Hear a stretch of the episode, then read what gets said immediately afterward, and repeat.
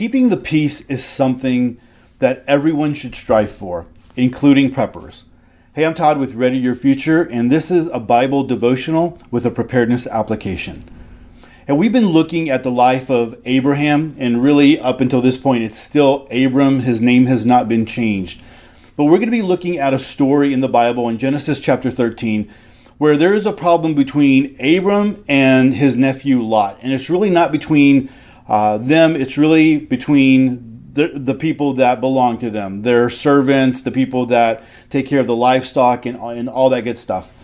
So Abram is wise enough. He understands that it's really important not to have this problem with his nephew Lot because this problem can escalate into bigger things. So instead of having it out and saying, "Hey, what's you know what's the deal here?" he decides to keep the peace. So let's go ahead and jump into the Bible. We're going to be looking at, like I said, Genesis chapter 13.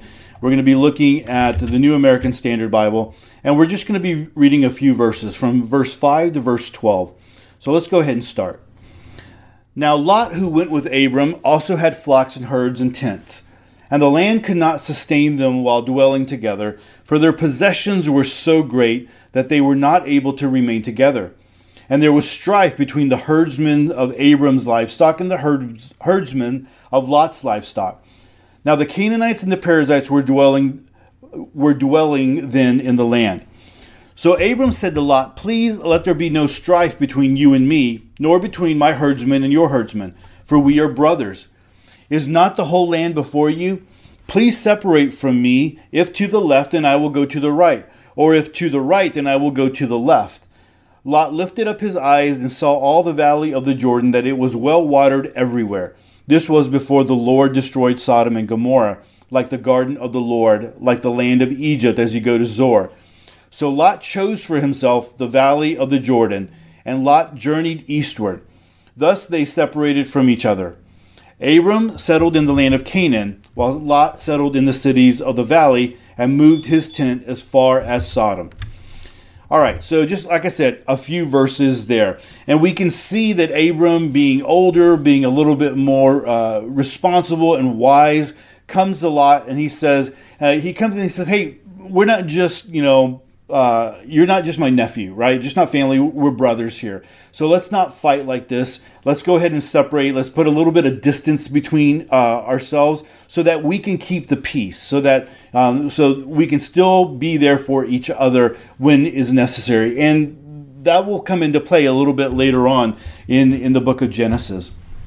And so I think it's kind of interesting, and this is kind of a side note, is that Abram gives him the, the opportunity to choose, right? I mean, the whole reason that Abram and Lot are in the land of Canaan is because Abram had the call of God to, to move from Ur of the Chaldees to move into um, you know, move into the land of Canaan. So uh, he's probably the, the, the whole reason why Lot is there, and he's probably the big reason why Lot has all these herdsmen and he's he's he's he's obtained all these riches because of Abram.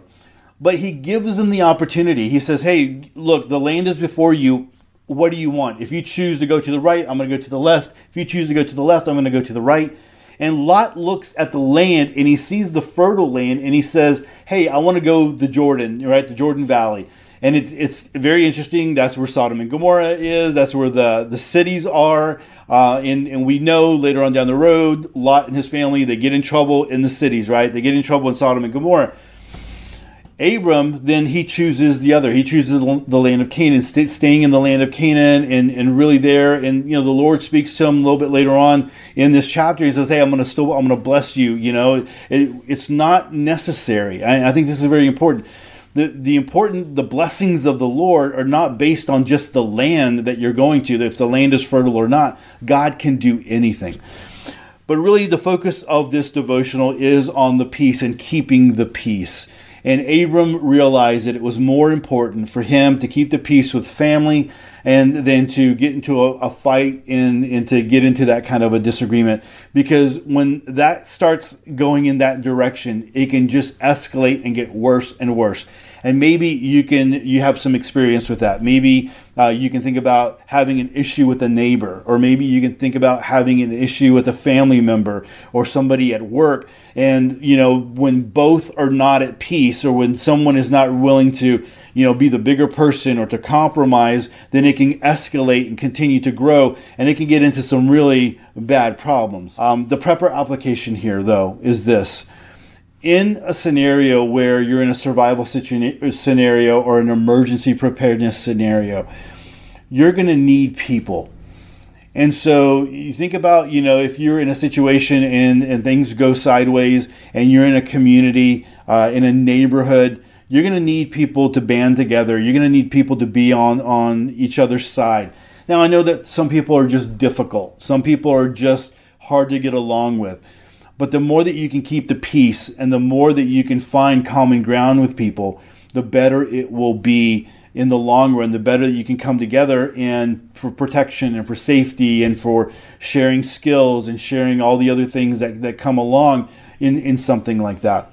So keeping the peace with the idea of looking towards the future, I think is always a really good thing for preppers or even for anybody really, um, especially believers. Um, we're called to do that to keep the peace. So hopefully this has been a blessing and a, and a, and a benefit to you. Um, as we as we close out, let me let me pray for you, Father. I pray for my preparedness friends. I pray that you would help them to live in peace with the people around them, Lord whether that's neighbors, whether that's family, whether that is you know somebody at work, that they would be able to keep, keep the peace and be the person that brings that peace to the relationship, to the situation.